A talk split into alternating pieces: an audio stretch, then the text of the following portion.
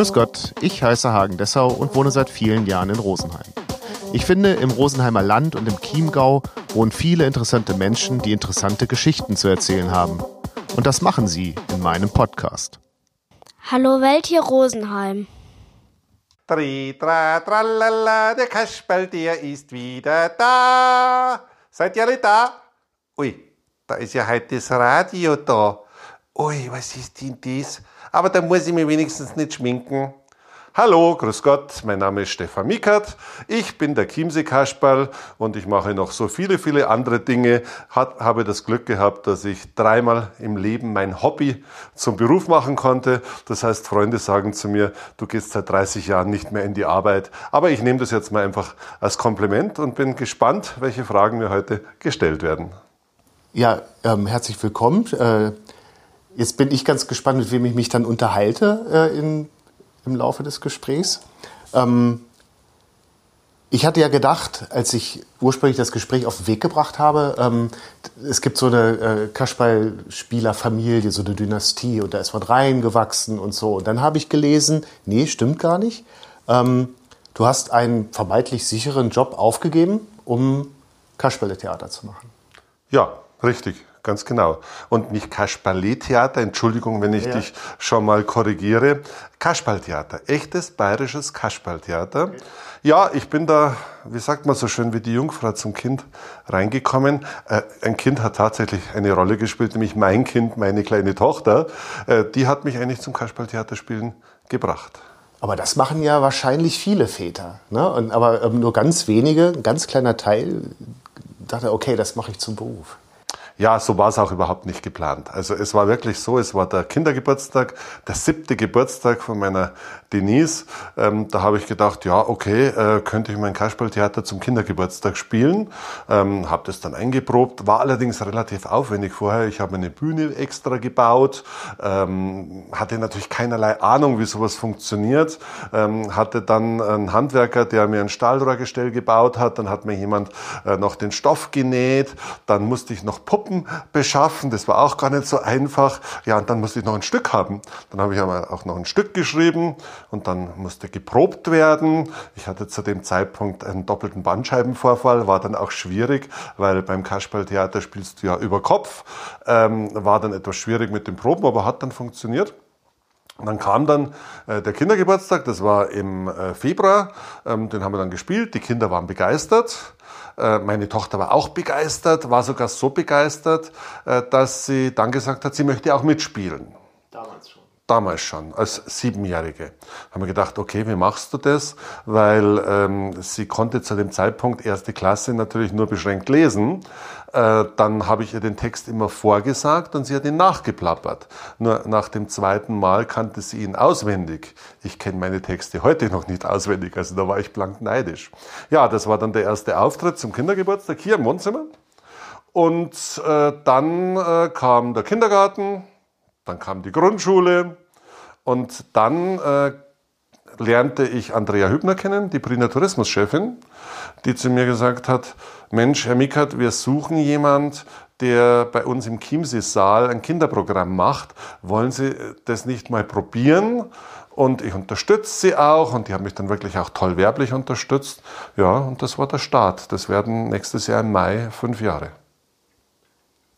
Aber das war ja dann, also der sprichwörtliche Sprung ins kalte Wasser. Also wenn du sagst, es war auch jegliches Know-how hat eigentlich gefehlt. Ja. Ähm, also ich kann mir das gar nicht vorstellen. Also äh, eben noch ein Beruf, den man ja offensichtlich sehr gerne äh, oder den du offensichtlich sehr gerne äh, ausgeübt hast. Ja, ich bin seit fünfundzwanzig Jahren Moderator in allen Bereichen, Radio oder auch Bühne. Ähm, dadurch ist mir das Sprechen aber auch nicht fremd. Ja. Ähm, und dadurch ist mir auch die Arbeit mit der Stimme nicht fremd. Und es war ja auch nicht geplant, dass ich das beruflich mache. Das war ein Spaß. Und dann kam immer mehr, dann kam immer mehr, dann kam immer mehr. Dann kam Corona. Vielleicht erstmal bis dahin, ja. ja. Ähm, also, aber man will ja auch am Abend eine warme Mahlzeit haben. Also das, hat das eine Rolle gespielt? Also dass man sich denkt, oh ey, ist das wirtschaftlich, was ich hier mache? Ja, zu dem Zeitpunkt musste es ja auch nicht wirtschaftlich sein. Da war ja das alles noch Hobby. Also, zu, also vor fünf Jahren ähm, war es erstmal Nur, nur in Anführungsstrichen ein Hobby. Richtig, genau. So hat alles angefangen. Ja. Und ähm, nur mit dem Unterschied, dass ich mit dem Hobby ein bisschen Geld verdient habe, wo andere für ihr Hobby vielleicht Geld ausgeben.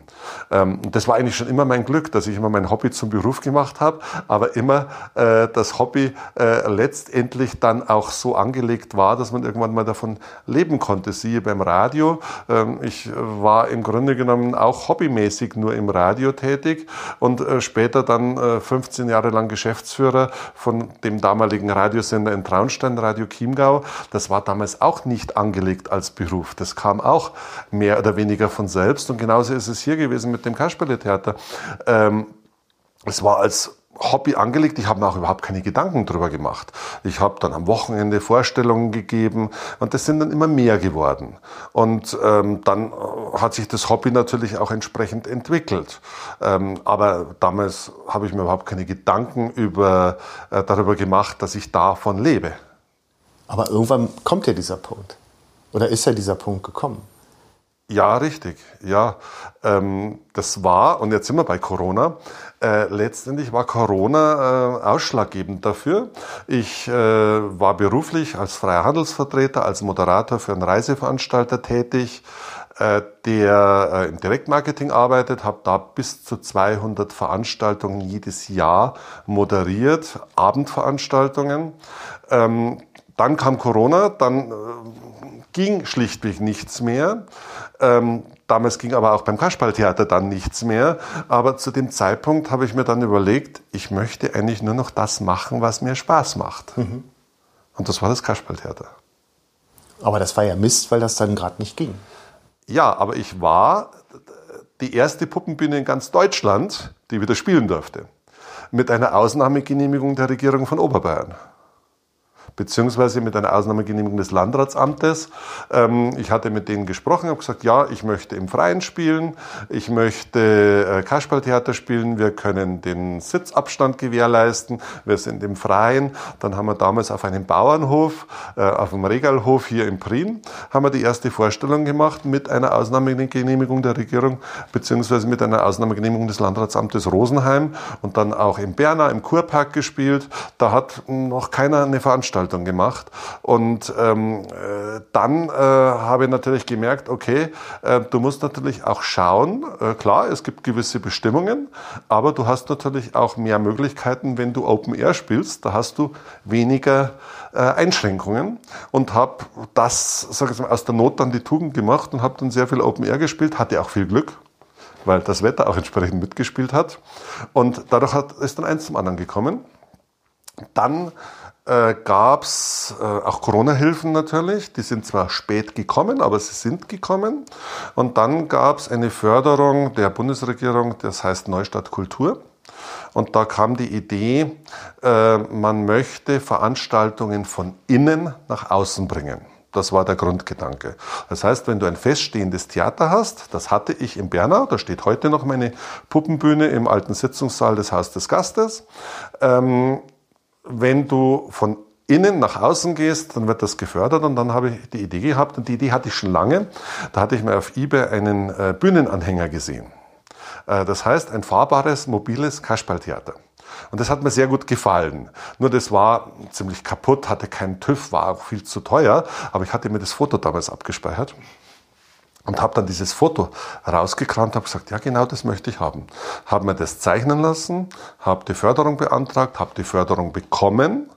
Und äh, mit diesem äh, mobilen Kasperltheater, mit diesem Bühnenanhänger, ähm, bin ich dann von Ort zu Ort getingelt und war natürlich dadurch äh, hier in der Gegend, da gab es niemand anders außer mich, der oder außer mir, der ähm, Open Air Kasperltheater gespielt hat.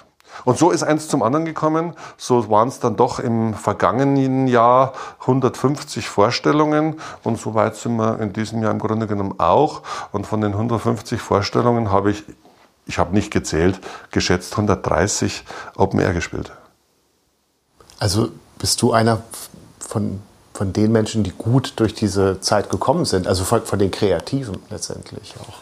Klingt ich, zumindest so. Ich möchte nicht wissen, was mich Corona gekostet hat. Ja.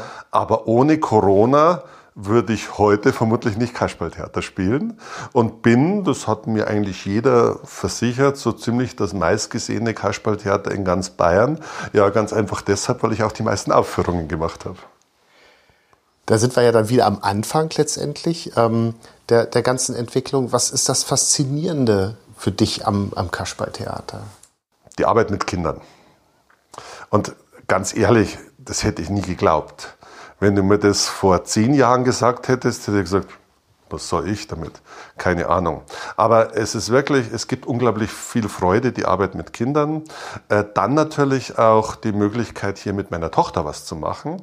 Äh, welcher Vater spielt hundertfünfzig Mal im Jahr mit seiner Tochter Kasperltheater und wird auch noch dafür bezahlt? Da steht, äh, steht in einem Artikel auf der, der Homepage, dass die Tochter äh, eine Sondergenehmigung bekommen hat. Äh, ähm Wie, wie kann ich mir das vorstellen? Darf sie dann auch während der Schulzeit irgendwie ähm, mitfahren? Ne, alleine die Tatsache, es ist Kinderarbeit. Ja. Darf man nicht laut sagen, aber es ist so, vor dem Gesetz ist es Kinderarbeit. Ähm, ich habe mir da ehrlich gesagt lange überhaupt keine Gedanken darüber gemacht. Dann ähm, habe ich äh, irgendwann einmal einen Artikel äh, gelesen über die Kelly Family. Da, da gab es eine Strafe, weil äh, der, äh, ich weiß nicht, welcher von den Kellys mit seinem Sohn damals auf der Bühne stand. Mhm. Wo ich dachte, hoppala. Das ist ja das Gleiche wie bei mir. Mein Kind spielt mit mir auch Kasperltheater. Dann habe ich bei der Regierung von Oberbayern mal angerufen und habe mal gefragt, wie ist denn das so? Ja, das muss man genehmigen lassen. Dann habe ich da einen Antrag gestellt, habe den auch entsprechend begründet. Und nachdem meine Tochter öfters mal Komparsenrollen gemacht hat, so beim Fernsehen, hatte ich auch das Prozedere, das heißt Genehmigung des Jugendamtes, Genehmigung der Schule, ärztliche Bescheinigung, das habe ich denen alles schon geschickt. Und dann kam irgendwann mal der Anruf von der Regierung von Oberbayern, ja, Herr Mickert, wir haben Ihren Antrag äh, bekommen und haben zunächst einmal herzhaft darüber gelacht, ähm, finden es auch toll, dass Sie da von sich aus auf uns zugekommen sind, weil Sie haben natürlich recht. Ähm, grundsätzlich fällt es unter den Passus Kinder Arbeit, weil ihr Kind unter vierzehn ist und wir müssen es genehmigen lassen, aber wir finden das toll, was sie machen. Ich sage das jetzt mal nur so sinngemäß, dieses Telefonat. Ich kann mir auch äh, nicht vorstellen, dass die diese Worte benutzen. Ja, aber ne, der hat wirklich gesagt, wir finden das toll, dass sie das machen, wir wollen das auch unterstützen, wir müssen das jetzt nur in den richtigen Genehmigungsrahmen bringen. Und dann äh, hat er mir das am Telefon klargemacht, was ich zu tun habe. Und ja, dann habe ich die Genehmigung bekommen. Allerdings muss man fairerweise sagen, also ich habe dann die Genehmigung für vierzig Vorstellungen für dieses Jahr bekommen mit meiner Tochter. Ähm, das heißt jetzt nicht, dass sie deswegen äh, von der Schule befreit ist, ganz im Gegenteil. Ähm, wir spielen ja nur außer den äh, außerschulischen Zeiten, weil meine Zielgruppe sind ja Grundschüler und äh, Kindergärten und in den Kindergärten spielt sie nicht mit, wenn ich da auftrete, aber wir spielen vielfach am Wochenende oder am Nachmittag und da ist in der Regel schulfrei. Ich dachte, dass ihr auch in, in den Unterricht reingeht und... Äh Ähm, nein, also nicht wir, ich schon. Wie gesagt, ich trete in Grundschulen auf, ich trete in Kindergärten auf, aber da spiele ich dann alleine. Aber trotzdem nochmal, ähm, diese mit, mit dem Kind etwas machen, das glaube ich ist äh, sehr ähm, bereichernd, aber ähm, machen wir es mal andersrum. Ich bitte mal den folgenden Satz äh, zu vervollständigen. Kinder als Publikum sind ein Geschenk. Weil? Ich liebe es, äh, weil Kinder, ähm, man sagt immer, Kinder sind äh, sehr kritisch und äh, achten auf viele Details, auf die wir als Erwachsene nicht achten. Das ist vollkommen richtig. Und äh, es ist unglaublich toll, mit Kindern zu arbeiten. Und das Schönste ist, wenn ich nach der Vorstellung äh, mit meinem Kasperl in der Hand rauskomme und in diese strahlenden Kinderaugen sehe. Und das kann man nicht beschreiben, das muss man einfach mal von der anderen Seite her erlebt haben. Also ich habe das immer, ich bin mit meiner Tochter auch im Kasperltheater gesessen. Ähm, sie saß vorne in der ersten Reihe, ich saß hinten relativ gelangweilt, habe mir gedacht, was soll das Ganze da? Das Kind hatte seinen Spaß, aber ich fand die Idee damals, und das war, äh, sie ist jetzt fast zwölf, da war sie vier Jahre alt, also ist doch schon einige Jahre her, aber ich fand die Idee damals schon interessant, ähm, Puppentheater vor Kindern und Arbeit mit Kindern zu machen. Und ich wollte halt auch das echte Kasperltheater machen. Was wäre das unechte? Nein, es gibt natürlich, ähm, die ganze Rubrik heißt Figurentheater, mhm. Puppentheater. Ähm, es gibt verschiedene Geschichten, die du mit Puppen spielen kannst. Da findet kein Kasperl statt. Ich spiele Kasperl. Ach so, im Sinne von, es gibt den Kasperl, der als genau. Moderator irgendwie auftritt. Ja. Und der Kasperl spricht auch bayerisch. Das ja. ist natürlich mein Ansinnen auch, dass man auch in die Kindergärten, in den Schulen auch noch die bayerische Sprache reinbringt, weil welches Kind spricht heute noch bayerisch? Nicht einmal meine eigene Tochter spricht bayerisch. Du entwickelst die Stücke auch selber? Ja. Ähm, wie geht man da vor? Also, weil ja wahrscheinlich die, du hast es ja eben gesagt, die Kinder achten auf andere Dinge als Erwachsene. Ja, äh, wie geht man da vor? Also ich schreibe bewusst alle Stücke selbst, weil ich auch gewisse innere Vorgaben für mich habe. Ich sage, ich möchte keinerlei Gewalt in meinen Stücken haben. Kleines Beispiel, ich hatte ein, oder habe ein Stück, das heißt Der entführte Bürgermeister. Da wurde in der ursprünglichen Fassung der Bürgermeister vom Räuber niedergeknüppelt und dann entführt. Und irgendwann haben wir gedacht, nee, das ist eigentlich für Dreijährige zu heftig. Also in, in der ursprünglichen Fassung von dir oder ist das ein von Stück, mir, was es hier im, im Chiemgau nein, gibt? Nein, nein. Alle Stücke sind eigene Stücke, aber in der ursprünglichen Fassung, das war auch so, wie ich das Kasperltheater als Kind erlebt habe, äh, wo der Kasperl mit der Klatsche auf das Krokodil draufhaut, haben wir gedacht, nee, das ist nicht mehr das Kasperltheater, mit dem ich heute vor Kindern auftreten möchte. Und dann habe ich die Geschichte umgeschrieben. Jetzt äh, trinkt der Bürgermeister einen Kaffee und der Räuber hat vorher Schlafpulver in den Kaffee äh, reingeschüttet. Das heißt, der Bürgermeister verschläft seine eigene Entführung. Das ist so der, der Weg der Geschichten gewesen. Und ähm, um auf die Frage zurückzukommen, wie baut man so eine Geschichte auf? Ja, möglichst so, dass Kinder, und da ist natürlich mein eigenes Kind immer ganz ein wichtiger Ansprechpartner aus der Zielgruppe, äh, einfach, dass Kinder es verstehen. Also ich habe jetzt zum Beispiel ein, eine Geschichte heuer. Zum ersten Mal haben wir Premiere gefeiert, das heißt Kasperl und Wickerl, der Märchenkönig. Das ist eine Hommage an König Ludwig der Zweite. Das ist eine Geschichte, die spielt auf Schloss Herrenchiemsee. Ist eigentlich eine Schlossführung für Kinder. Und dann wird natürlich auch erklärt, was ist das Tischlein deck dich und das Bett des Königs oder die Badewanne des Königs. Das wird natürlich dann alles bildlich, aber natürlich einfach erklärt, so dass es auch ein Vierjähriger vielleicht versteht. Aber ist das jetzt intellektuell, reicht das? Also für, für einen selber, für einen als Spieler, dass man immer wieder die, die, diesen Enthusiasmus mitbringen kann? Ja, ich glaube, es ist viel schwieriger für Kinder zu schreiben, als für Erwachsene zu schreiben.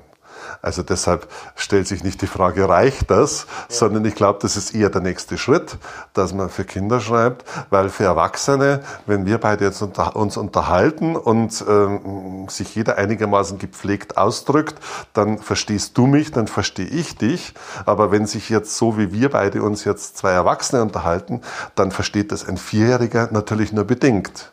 Also ist es schon eine Kunst, eher noch so etwas für einen Vierjährigen zu schreiben. Und dann ist es ja die nächste Kunst, das irgendwie darzustellen. Ja, also ja. Ich vermute so linke Hand, rechte Hand, ja. wenn die Tochter nicht dabei ja. ist. Und eingangs hast du ja gesagt, ich hatte ja gar keine Ahnung. Ähm, wie hat sich das entwickelt? Also, ja. dass, dass du heute sagst, ich bin, unterstelle ich, äh, ein ganz passabler Puppenspieler. Ja, ähm, es war im Grunde genommen Learning by Doing. Also ich habe mir viele Kollegen angesehen, ich habe mir viele Videos angesehen und ich habe viel probiert. Und du sagst es richtig, mit rechter Hand, linke Hand, aber teilweise auch noch rechter Fuß und linker Fuß. Und die Knie sind vielleicht auch noch dabei, wenn du gerade irgendwo was ablegst. Also ähm, äh, es ist natürlich schon so, also alle meine Stücke sind so geschrieben, dass ich sie alleine spielen kann, klar. Wenn mein Kind mit dabei ist, dann sind wir natürlich zu zweit, dann ist es einfacher. Wobei es natürlich so ist, wenn, wenn Denise mit dabei ist, dann muss ich natürlich auch viel konzentrierter spielen, weil der fallen dann ab und zu noch Dinge ein, die sie so in das Stück mit reinbringt und mir noch schnell ins Ohr flüstert und dann gleichzeitig aber auch ausführt. Also das sind die Ansprüche hinter der Bühne wieder ein bisschen anders. Aber ich liebe beides. Ich spiele gerne alleine, weil da kann ich konzentriert spielen, da kann ich, da kann ich eigene Dinge machen. Ich spiele aber unglaublich gerne auch mit meinem Kind, weil da ist natürlich dann die Spontanität gefragt, weil da weißt du nicht, was gerade nebendran passiert. Wie wird diese Spontanität dann im Publikum von den Kindern auch wahrgenommen? Ähm, Da merken die Kinder, glaube ich, keinen großen Unterschied, weil klar ist, ein Kasperltheater ist auch immer ein interaktives Programm. Das heißt, dann ruft ein Kind was dazwischen und wenn das gerade passt, dann antwortest du auch darauf. Also das kann man auch nicht vorgeben. Also das, das kommt immer. Und natürlich ist dadurch, jetzt sind wir wieder bei der Arbeit mit Kindern, ähm, äh, du wirst damit geschult. Das heißt, wenn du äh, zweimal, dreimal in der Woche m- mit Kindern im Publikum arbeitest und die Zwischenrufe bekommst, dann reagierst du da natürlich auch drauf. Und genauso ist es, wenn ich mit meinem Kind spiele, dann weiß ich, dass da wieder irgendwas kommt und dann reagiere ich da natürlich auch drauf. Aber das ist ja in Ordnung. Das macht ja, das ist ja gerade äh, das Salz in der Suppe und das macht ja gerade Spaß. Ähm, wenn man jetzt so ein, so ein Stück entwickelt, behaupte ich, dass es ja dann am Ende auch immer ein Happy End geben muss, oder? Ja, ja. Klar ist, eine Kasperl-Geschichte geht immer gut aus. Kasperl gewinnt immer. Der Kasperl besiegt den Räuber, besiegt den Zauberer, die Hexe, was auch immer. Der Kasperl ist immer der Gute, er ist der Freche. Er geht an Grenzen, er geht aber nicht darüber. Und zum Schluss sind alle glücklich, weil die Geschichte ein Happy End hat. Und die Kinder sehen sich dann eben im Kasperl, die auch gerne bis an die Grenzen gehen würden. Also der macht das stellvertretend. Genau, genau. Die Kinder sehen dann natürlich auch ein Spiegelbild, weil der Kasperl auch mal frech sein darf. Denkst du manchmal darüber nach, ein Stück für Erwachsene zu schreiben? Diese Frage wird mir sehr oft gestellt. Ist mir jetzt gerade auch aktuell äh, vor einer Woche gestellt worden. Dann, da habe ich sogar zugesagt.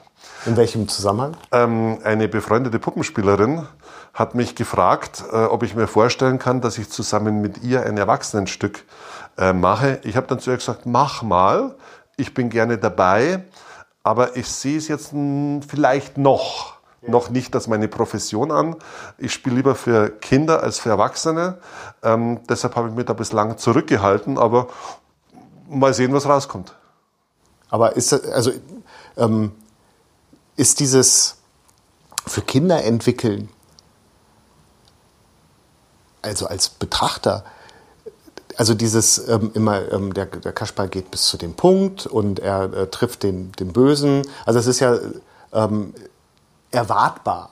Ja, für Erwachsene ist es Für, für Erwachsene ist es total ja. erwartbar. Ja. ja, jetzt passiert das noch ja. und so. Ne? Ja. Ähm, ist das nicht auch manchmal ähm, so, so, dass man auch so einen Autopiloten beim Entwickeln ähm, einschaltet, wenn man so ein Stück entwickelt, dann, dass man, ah ja, jetzt machen wir die, nehmen wir die Abzweigung.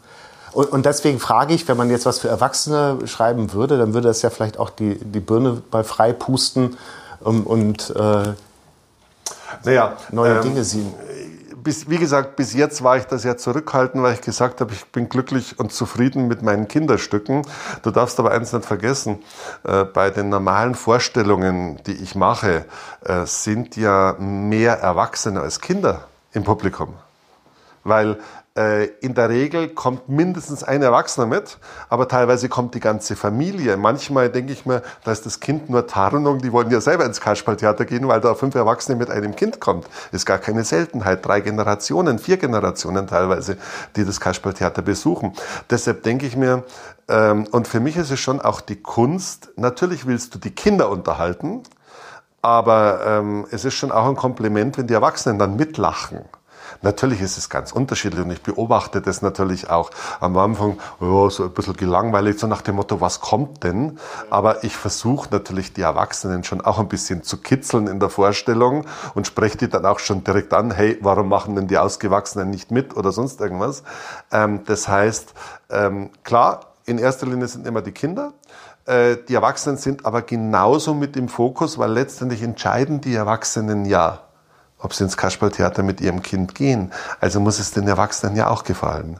Also kann man heute nicht nur, und jetzt denke ich natürlich auch wieder wirtschaftlich, äh, kann ich natürlich heute nicht nur ein Programm ausschließlich für Kinder machen, das ausschließlich Kindern gewählt. Äh, klar, du sagst vielleicht, äh, was meinem Sohn oder meiner Tochter gefällt, ist gut, dann gefällt es mir auch. Aber natürlich sind die Erwachsenen ein bisschen aus einer anderen äh, Warte, vielleicht auch ein bisschen pädagogischer, gerade im Kindergarten. Äh, da eckt der Kasperl dann auch ab und zu mal mit seinen frechen Sprüchen an. Mhm. Die Erzieherinnen sagen, ja, äh, das möchte man eigentlich den Kindern nicht beibringen. Ich sage, ja, das kann man so sagen, aber der Kasperl darf auch mal Beispiel sein, wie man mal frech sein kann und trotzdem der Gute ist. Und jetzt wieder, um auf die Frage zurückzukommen, ähm, ja, für Erwachsene spielen, ähm, die Meinungsbildung ist noch nicht abgeschlossen. Frag mich in einem halben Jahr oder in einem Jahr wieder, da können wir vielleicht, da kann ich vielleicht dann berichten, was jetzt da wirklich Sache ist. Bislang hatte ich es nicht im Fokus, jetzt kommt was, ich schaue mal, was kommt, ähm, möchte mir aber noch gar nicht darüber auslassen, ob ich es dann wirklich auch mache. Weil klar, für mich, der Fokus sind die Kinder. Ich habe lange genug mit Erwachsenen gearbeitet. Ich habe im Jahr bis zu zweihundert Veranstaltungen mit Erwachsenen gemacht, mit einer älteren Zielgruppe. Und jetzt freue ich mich auf die junge Zielgruppe. Du hast dann ja deine Figuren. Ähm, sind die Figuren die Grenzen deiner Stücke? Oder, ähm, also du hast den Kasperl, du hast den König und Bürgermeister oder so. Ähm, und, also du hast ein Ensemble, sagen wir es mal so. Ja. Und das ist der Rahmen für das Stück. Oder bekommt das Ensemble dann auch Zuwachs? Und wenn ja, wo kommt der her? Baust du die Puppen selber? Oder? Nein, die Puppen sind alle, also zumindest die Figuren, sind alle handgeschnitzt von einem Schnitzer, der das professionell macht. Ich hatte auch eine Puppenbauerin, die dann die Kleider handgenäht hat ähm, und alles sehr liebevoll gemacht hat, ist leider im Mai verstorben. Ähm, und die Puppenbauer sterben wirklich im wahrsten Sinne des Wortes aus. Also es ist immer schwieriger, äh, an Puppen zu kommen. Aber es kommt auch eine Generation nach, die da äh, wirklich sehr kreativ ist. Das heißt, das sind jetzt mal die klassischen Puppen, wie der Kasperl, der König, die Gretel, der Zauberer und so weiter. Ähm, aber ähm, ich... Äh, um, versuche auch ähm, andere Dinge mit einzubauen. Zum Beispiel für Denise äh, war, habe ich ein Sternchen geschaffen. Das ist ähm, äh, ein ausgeschnittener äh, geschnittener Stern äh, an einem Holzstab ähm, äh, und sie verleiht diesem Sternchen die Stimme. Und sie ist das Sternchen und sie lebt das Sternchen und sie liebt das Sternchen. Und das spielt jetzt im Weihnachtsstück natürlich eine ganz wichtige Rolle, weil das Weihnachtssternchen dem Christkind hilft, weil die Kinder in diesem Jahr so brav waren, dass sie so viele Geschenke bekommen haben, dass das Christkind die alleine gar nicht schleppen kann. Deshalb hilft das Weihnachtssternchen mit. Also das ist praktisch eine Figur, die ich selbst geschaffen habe, oder äh, die Zauberkugel des Zauberers. Äh, auch das äh, ist mittlerweile eine Figur, die mit Denise eine Stimme bekommen hat ähm, und die auch so ihr eigenes Leben führt, die auch die freche Zauberkugel ist, die dem Zauberer mal eine auf die Nase gibt ähm, und ihn auch ein bisschen ärgert. Ähm, äh, das kommt dazu. Dann habe ich einen süßen Stoffhasen, der überhaupt von der Form her überhaupt nicht ins Figurentheater passt, aber äh, er passt eben einfach zu den Stücken dazu und das kommt so Stück für Stück. Da kann man auch nicht sagen, da gibt es ein Muster, sondern ähm, da fällt dir gerade ein, Mensch, du brauchst da noch irgendwas, und dann überlegt man sich, wie kann man sowas machen. Ja eben, ne, das war ja der Gedanke, dass man ähm, schaut und bei den, ich habe jetzt gerade gedacht, bei der Kugel oder bei dem Stern, die haben, haben die Gliedmaßen? Nein. Das ist also, ja dann nochmal eine Herausforderung hoch zwei. Also ich könnte mir vorstellen, wenn man noch nie sowas oder, oder selten sowas gemacht hat, dass man gleich nichts hat, mit dem man sich irgendwie ähm, exponieren kann. Also nein, der, der Stern hat dann einfach einen Stab noch zusätzlich bekommen. Das stört die Kinder auch nicht weiter. Äh, bei der, bei der Zauberkugel, äh, da merkt man schon, hey, äh, sie sehen den Stab, weil wenn du dann über einen Zauberstab sprichst, dann sagen die Kinder, ja, da ist doch der Stab. Sag ich, nein, das ist die Kugel. Äh, wenn dann der Zauberstab kommt vom Zauberer, dann sehen sie auch den Unterschied. Aber ähm, klar ist, auch hier lernt man natürlich, wie man etwas macht, dass die Kinder es so akzeptieren. Das Sternchen ist von Anfang an akzeptiert worden. Das haben die sofort gesehen, haben auch sofort äh, verstanden, was du mit dem Sternchen willst. Und das Sternchen war so eine eigene Figur, die in der Fantasie der Kinder auch vollkommen aufgenommen wurde. Gutes Stichwort. Ähm, wie relevant ist Puppentheater noch? Also du hast ja gesagt, du hast unfassbar viele Aufführungen gehabt äh, in den letzten zwei Jahren. Ähm, Als interessierter Beobachter denkt man sich erstmal, naja, Kasperltheater. Also in, in Zeiten von Streaming, wun- ist, wunderbaren Animationsfilmen. Ja. Es ist wirklich unfassbar, ähm, dass gerade jetzt aktuell viele Kinder, viele, stopp, zurück, nicht viele Kinder, aber einige Kinder den Kasperl gar nicht kennen. weil sie eben mit dem Fernseher aufgewachsen sind, mit dem Tablet aufgewachsen sind und dann natürlich durch Corona zwei Jahre relativ wenig Angebot da war. Wenn sie dann den Kasperl gesehen haben, dann möchten sie immer wieder hin. Das Kasperltheater wird immer wieder relevant werden, aber natürlich ist das Kasperltheater ein Gegenpunkt zum Fernsehen. Klar ist, Fernsehen ist normal und das Kasperltheater, das Puppentheater, das Figurentheater ist etwas Besonderes. Und so sehen es natürlich auch die Erwachsenen, weil jetzt sind wir wieder dabei, nicht das Kind entscheidet, ins Kasperltheater zu gehen, nicht der Vierjährige sagt heute, ich will ins Kasperltheater gehen, sondern die Mutter oder der Vater sagen, komm, wir gehen zusammen ins Kasperltheater, um dem Kind auch mal zu zeigen, es gibt was anderes als nur den Fernseher. Und so muss man es auch sehen. Also klar ist, wir werden den Fernseher aus den Kindern nicht mehr wegbekommen. Das war aber auch schon zu meiner Kindheit so, das muss man ehrlicherweise auch sagen. Ähm, aber ähm, das Kasperltheater hat seine Rolle, wenn das Kasperltheater angeboten wird. Und es wird immer wieder wo angeboten, sei es als Kasperltheater, sei es als Figurentheater, als Puppentheater, das können wir jetzt nennen, ich, die ganze Gattung, ähm, dann... Äh, glaube ich schon, wenn es gut gemacht ist und natürlich dass das Marketing dazu gehört, ähm, äh, ankommt, dass die Leute wissen, aha, da, da wird was angeboten, dass sie hingehen. Und sie gehen hin, weil sonst würde es mich nicht geben. Ähm, und es werden nicht mehr Puppenbühnen werden. Also äh, das, was ich mache, ist eigentlich... eine Puppenbühne aus dem Boden stampfen, äh, passiert wahrscheinlich relativ selten. Ähm, wie du schon vorher gesagt hast, oft sind es Puppenspielerfamilien, ähm, die das weitervererben. Oder wenn ein Zirkus zum Beispiel aufhört, ähm, dann überlegt man sich, Mensch, was kann man aus dem Equipment, das man hat, aus dem Zelt und aus der Technik machen? Und äh, ein, ein Kasperl, ein, eine Figur, eine Holzfigur frisst halt kein Futter und ist natürlich einfacher zu betreiben als ein Zirkus äh, mit Tieren. Aus deiner Erfahrung, ähm, was ist, also es gibt natürlich, die Unterschiede sind, liegen auf der Hand zwischen Fernsehen und, und Puppentheater oder Theater im Allgemeinen. Ja? Aber ähm, wo siehst du, ähm, ist Puppentheater unschlagbar gegenüber Fernsehen zum Beispiel? Ja, im Dialog mit den Kindern. Der Fernseher spricht nicht, der Fernseher reagiert nicht, der Kasperl kann reagieren.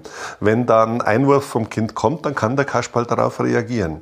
Ich möchte jetzt nicht behaupten, dass ich auf alle Einwürfe reagiere, weil das sind zu viele. Aber wenn es gerade mal passt und wenn du es auch verstehst, das ist ja ab und zu auch das Problem, wenn es zu laut ist, verstehst du es auch nicht. Aber äh, natürlich kann der Kasperl mit den Kindern agieren. Er, er reagiert auf die Kinder und die Kinder reagieren auf ihn. Und das passiert natürlich beim Fernseher nicht. Und dann gehen die Kinder beseelt nach Hause, weil sie sagen, der Kasperl hat auf das reagiert, was ich, das ist ja der Wahnsinn. Natürlich. Und der Kasperl kommt auch hinterher, hinter der Bühne hervor und lässt sich mit den Kindern fotografieren, verteilt noch Gummibärchen und macht, und das ist mir ganz, ganz, ganz wichtig, Shake Hands mit den Kindern. Das heißt, er verabschiedet sich auch von den Kindern. Du hast es gerade gesagt, ähm, so Vorstellungen sind ja laut. Ja. Ähm, wie, wie ist das, äh, wenn man dann das Gefühl hat, oh, jetzt ist gerade eine Pointe nicht, äh, nicht angekommen oder so? Dann kommt die nächste an oder umgekehrt, die Kinder sorgen für die Pointen. Also wie gesagt, das Schönste ist ja immer, wenn der Einwurf eines Kindes kommt und der Kasperl darauf reagieren kann, dann hast du die meisten Lacher. Also äh, klar ist, äh, dass das Stück natürlich auch so angelegt ist, dass die Kinder lachen können und sollen, aber äh, natürlich entsteht viel im Dialog und sehr spontan. Was ist, wenn der Dialog ausbleibt? Gibt es so Situationen, wenn man so ein Stück schreibt, dass man schon so ein Gefühl hat, ah, an der Stelle, da könnte was kommen? Ja, natürlich, und, ganz und, klar. Und dann kommt da nichts? Ja, dann macht man weiter, dann kommt es beim nächsten Mal. Also es passiert, oder was mir auch passiert ist, deshalb spiele ich zum Beispiel nicht mehr in Festzelten, weil ähm, in Festzelten, wenn ein Volksfest irgendwo ist, ähm, da sitzen vielleicht zweihundert Kinder, die ihren Spaß haben, aber da drumherum sind fünfhundert Erwachsene, die Lärm machen und du verstehst dein eigenes Wort nicht. Und das ist der Horror. Das ist für mich der persönliche Horror, wenn ich diese Interaktion mit den Kindern nicht machen kann, weil ich nichts mehr höre. Und du musst dir vorstellen, wenn ich in dem Bühnenanhänger bin, dann bin ich ja im geschlossenen Raum, das ist ja noch schlimmer. Aber wenn ich mit der Stoffbühne spiele, dann geht es sogar leichter. Aber dennoch ist immer eine äh, optische und akustische Trennung. Äh, wenn wir uns unterhalten, dann hörst du mich, aber du siehst auch die Lippenbewegung. Ich sehe ja mein Publikum nicht. Ich höre es ja nur.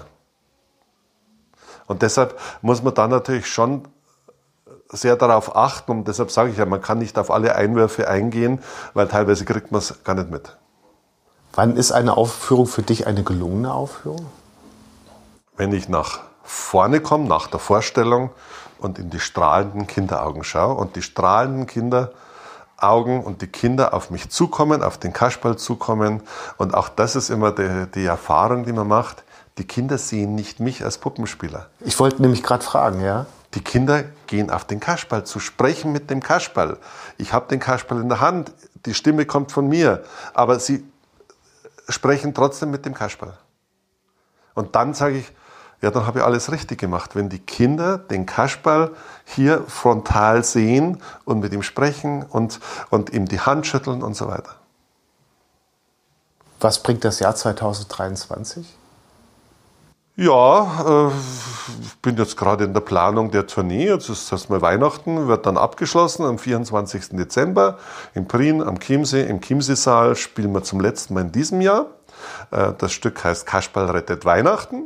Was wichtig ist, dass das gerettet wird. Ganz genau, ja. Natürlich. Und du bist in dem Zusammenhang, das sei erwähnt, so freundlich und gibst für den Podcast ähm, zwei Familienkarten Familienkarten, aus? Das heißt, das für vier Personen, egal ob das jetzt ein Erwachsener und drei Kinder sind oder zwei Erwachsene und zwei Kinder, spielt keine Rolle. Einfach zwei Familienkarten. Genau, die werden ähm, verlost, und äh, wer Interesse daran hat, ähm, liest bitte die Posts unter der Ankündigung dieses Podcasts und nimmt dann an der Verlosung teil. Viel Erfolg!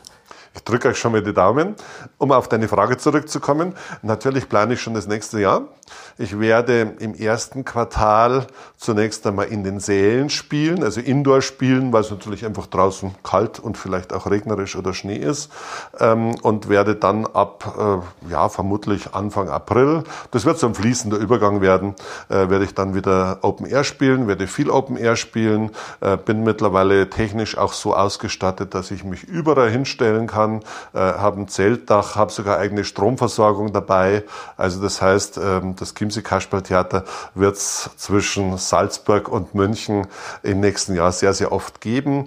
Ich träume noch davon, aber ich glaube nicht, dass wir das nächstes Jahr realisieren werden, eine äh, Tournee zu machen, ähm, auch mit meiner Tochter zusammen und von Ort zu Ort zu ziehen. Aber zunächst einmal werden wir hier im, Südober- im südostoberbayerischen Raum äh, bleiben. Dann wünsche ich für zwanzig dreiundzwanzig viel Erfolg und alles Gute und vielen Dank für das Gespräch. Vielen Dank. Herzlichen Dank, es hat mir viel Spaß gemacht. Vielen, vielen Dank. Sehr gerne. Das war Hallo Welt hier Rosenheim, Folge siebenundsechzig mit Stefan Miekert. Aufgenommen am dreißigsten elften zweitausendzweiundzwanzig. Vielen Dank fürs Zuhören.